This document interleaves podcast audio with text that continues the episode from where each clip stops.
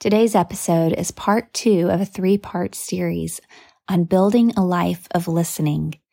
If you're wondering why we should want to do that and what it has to do with our creativity, I share a little bit of my journey towards that in part 1 if you want to listen to that first and light a little bit of a spark of curiosity and longing for that silence and listening in the first part. And today we're going to get into the how.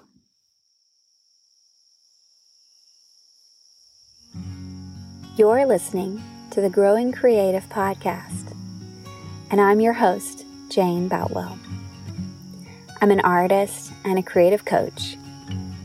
This is a space that will nurture your heart and empower you to pursue your creative calling, whatever that may be.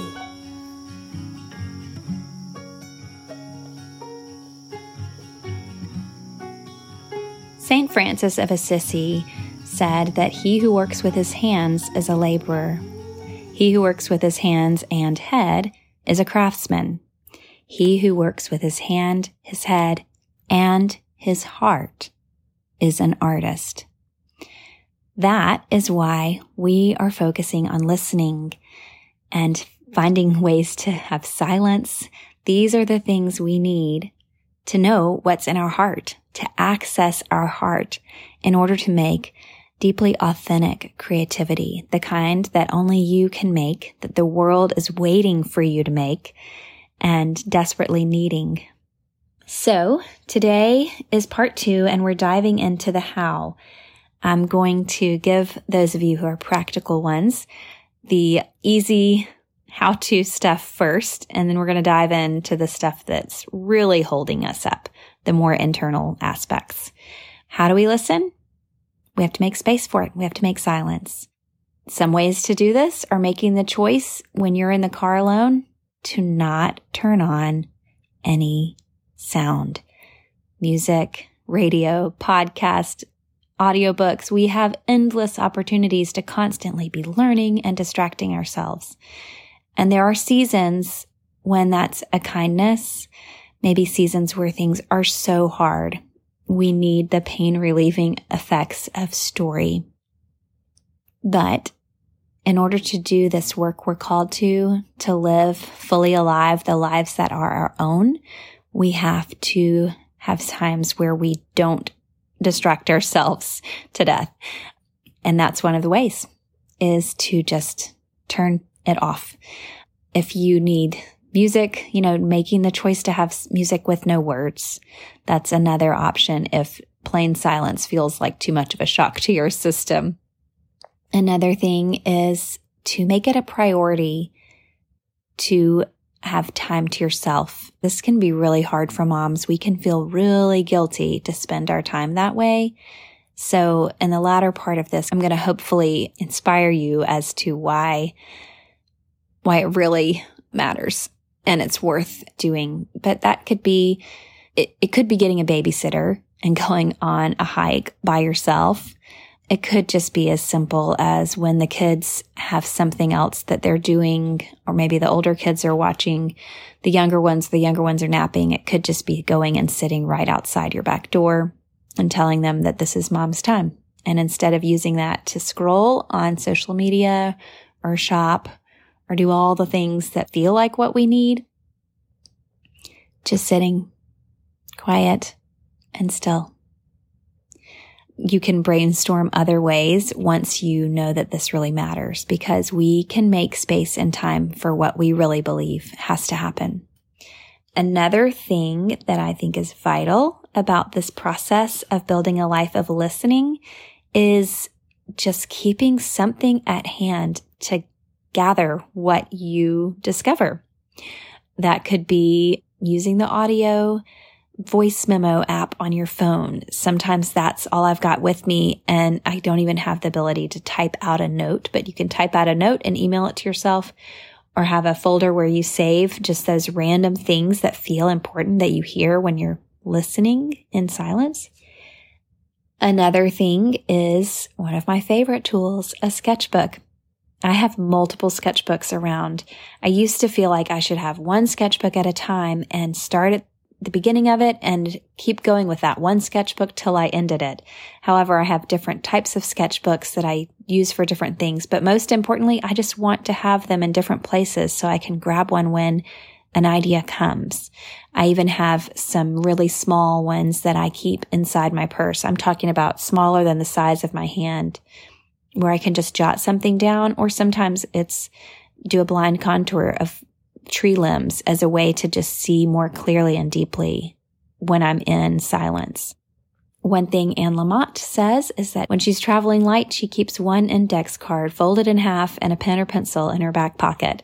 I have picked up this practice of keeping index cards. I've got some in my purse, some in my bedside drawer, some in my kitchen, some in my car. I keep them, a few index cards here and there, everywhere. And even right now on this episode, I am reading notes that I jotted down throughout the day on different index cards, and I'm gathered them up and I'm going from that.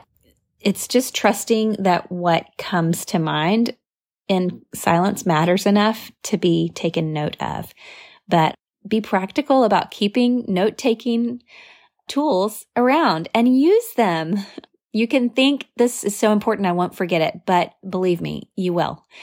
And you're right. If it is so important, it will come back to mind, but you can be so much more productive with what comes if you have it written down and you can gather all of that up. And one thing Anne Lamott says about using the index cards, she's like, it's not even so much what's on the index card, but the act of writing it on the index card helps it become more deeply implanted in my brain as something to remember. So even if you lose the index card that you wrote it on, the act of writing it down or making a memo or sketching this idea that comes in this listening, it will help your brain lock it in place. So just trust me on this.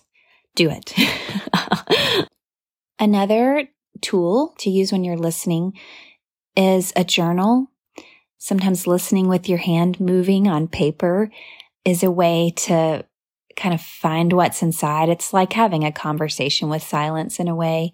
I've realized though, sometimes I have a hesitation, and I was talking to a friend. She was like, I need to journal, but I keep putting it off. Sometimes we're afraid of what's going to come out. The other morning, I finally put pen to paper after having turned a cold shoulder on my journal for a few weeks. And I realized that it felt exposing to all of a sudden put this light on what's going on inside my heart. It's like the black words on a white page. It's this sharp lighting almost to put into shape. The feelings that are inside, to like shape them into concrete words, feels like a vulnerability. This kind of all of a sudden, it can feel really vulnerable to put things that don't yet have the shape of words around them in your heart, to force those words onto paper. So what I've found is having my journal with me, but not forcing myself to write the inner workings that are still unshaped, to not force myself to put those down yet, but have a moment of stillness and kind of a prayer that's like companionable silence with God. I mentioned Strawn Coleman of Commoner's Communion and how he's been one to kind of model this for me and help me learn this practice. He talks about how he imagines in his chest a window and opening it to God. And it's this kind of like, sit in here with me. And I thought that that was a great way to just, I don't have to shine this spotlight and find the shape and put it into words. I can just kind of sit and invite this awareness that God's with me, and God's really kind and gentle, and his voice kind of speaking back in that silence and inviting us to see what's there can be a real place of safety. So a lot of times, once I give myself the safety to just be with what's in my heart and an openness to see, but not force, then a lot of times I can kind of admit some of the things that are going on that I don't have answers for. And a lot of times that's why I don't want to write it down, is because I don't have an answer. It feels more like a question. But a lot of times the questions are the most powerful things to discover. besides your journal. Another tool that I use in listening is inspiration or vision boards. And I'm not talking about, how do I want to decorate this room? Let's gather all the colors and textures and design ideas. I'm talking about using a vision board as a listening tool for what season I'm moving into in life. It's a great way to listen to what moves us, kind of flipping through visual things like magazines that you can tear pages out of and just watch what stirs in, like what does your eye notice? What captures your attention? What sparks something in you? Learning to kind of listen to what's inside and how you feel about something and then tear that page out. Don't ask why or does it matter? Is it good or not? Should it be? Like, how will this all look together? Just learn to listen to those inner impulses and guidances and believe that they matter enough and pull those pages out. Sometimes things inside of us that need discovering come in wordless ways first. So just having a visual clue to something over time, more can be revealed about it. I want to share more of what Madeline L'Engle had to say on this. She wrote a book, Walking on Water, which is about faith and art. And she offers so much wisdom after having written a lot of novels and other books in her life. But I love her term creative scientists because it kind of honors the experimental process that we do as scientists and as creatives. So anyway, she says, creative scientists and saints expect revelation and do not fear it. Neither do children. But as we grow up and we are hurt, we learn not to trust. And that lack of trust is a wound as grievous as whatever caused it. So revelation, that's what we're listening for, y'all.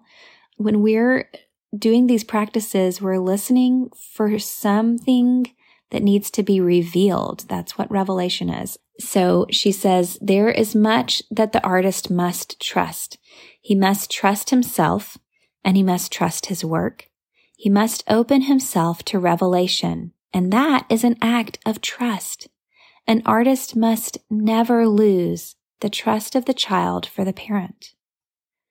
We trust the one we call Abba, Daddy, as a child does, knowing that what seems unreasonable now will be seen to have reason. After all shall be well, and all shall be well, and all manner of things shall be well. She talks at another point about how adults have their intellectual control that they don't want to let go of. And unless we let go of our adult intellectual control and become as open as little children, this means not to set aside or discard the intellect, but to understand that it is not to become a dictator. For when it does, we become closed off from revelation. And this is all from her book, Walking on Water. There's a humility that's required for this kind of listening. There's a childlike walking and like, oh, there's a rock. Let me pick it up. I don't have to, no, that doesn't matter. That's not important. It's just a pebble, you know. It's a willingness to be childlike and to follow those sparkles from time to time. What's catching our interest and not have to have a practical reason for it. A lot of times the things that feel most random and childlike for me to have noticed and seem unreasonable, like there's no point behind this, turn out to have a deeply profound point. And it's just trusting that there is somebody guiding you. There is a revealing spirit in this negative space around us and in our hearts. The Holy Spirit lives within us. If we are Christians, that's what God says. And that Holy Spirit is a creative force. And God made Adam and Eve to be co-creators with him, to participate with him. And it's been a huge thing for me to really believe that there are little moments, little things that catch my attention, ideas that strike me that God might use to build something important in the grand scheme of things. And I have to trust that even when it doesn't make sense to me, it does make sense in the long haul. I'm a part of a small group of artists who are believers, and we spend time praying together and sharing our hearts and our art. And we had a very powerful prompt before our last gathering where we were to each listen to our heart as far as what object might be just drawing our attention or something about it niggling us, just to be on the lookout for an object. And then once we discern, what is it that kind of strikes my fancy or I'm kind of thinking about a lot or using or interacting with or comes across my path and feels important, using it as a conversation starter with God and asking, what might this object have to speak to me? What might it mean? What might it be saying to me? And you could think, well, that's random. How do I know what the right one is? What if it's not the right one? It doesn't matter. It's a conversation starter, and the conversation is what matters. So anyway, for me, it was a knife. And it was something that I love to use. And it also, as I kind of brought it to the conversation with God, kind of realized how I was learning to cut away things. And also, I only wanted to use that knife for anything and everything I was cutting because it's beautiful. It has this wooden handle and it feels good to use. And I realized, you know what? Having so many knives gets in the way of this knife. It's harder to find this knife. And I don't need a lot of knives when I have one really good one. It was a lesson to my heart in this season of clearing and purging and learning to let go of the clutter so that we can get just the things that really matter. You could use that as a starting point for listening, a prompt for yourself to listen for an object and then bring it to conversation in your time of silence. We're ending today's episode with a really powerful quote by Frederick Buechner. If you haven't heard it before, I hope that it sits deep in your heart and comes to mind when you need it. It was shared for me in a moment when I really needed to hear this and really guided me. The quote by Frederick Buechner: "Whenever you find tears in your eyes, especially unexpected tears, it is well to pay the closest attention. They are not only telling you something about the secret of who you are, but more often than not, God is speaking to you through them of the mystery of where you have come from and is summoning you to where, if your soul is to be saved, you should go next." I don't know about the soul being saved. I think that comes through one place, and that's Jesus. But I know that our tears can be a way of knowing where we've been and where we're being called, what work we have to do. I'm going to read this quote one more time because I think it's that important. "Whenever you find tears in your eyes, especially unexpected tears, it is well to pay the closest attention. They are not only telling you something about the secret of who you are, but more often than not, God is speaking to you through them of the mystery of where you have come from and is summoning you to where you should go next."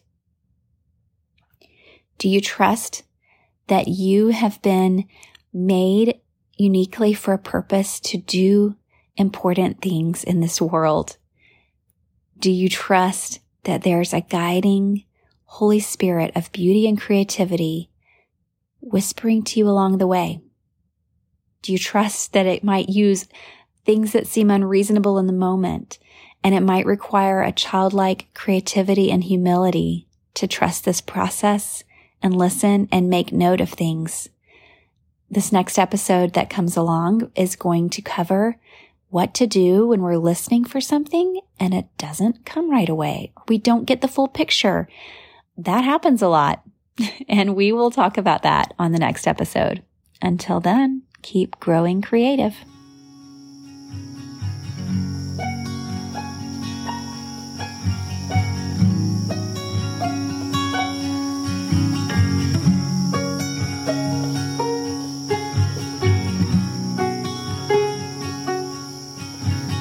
Thank you for listening to the podcast. I feel honored to think of you spending this time with me. I hope that you'll share the podcast with a friend if you feel like it's worth your time listening in. Maybe they'd enjoy it too. If growing authentic creativity and developing more sustainable creative practices and rhythms is something that you want more of, or you're interested in the art that I make, I'd love it if you would subscribe to my email newsletter. Another way to get a little more personable is to connect on Instagram. I enjoy showing up from time to time in Instagram stories and just sharing behind the scenes and moment by moment thoughts throughout my life as a creator. And I'd love to get to know you more and hear from you. So reach out anytime through email or through Instagram DMs. And I would like to thank the sound editor for this podcast, Shepherd Martin, and the music is by Sad Moses. Once again, keep growing creative.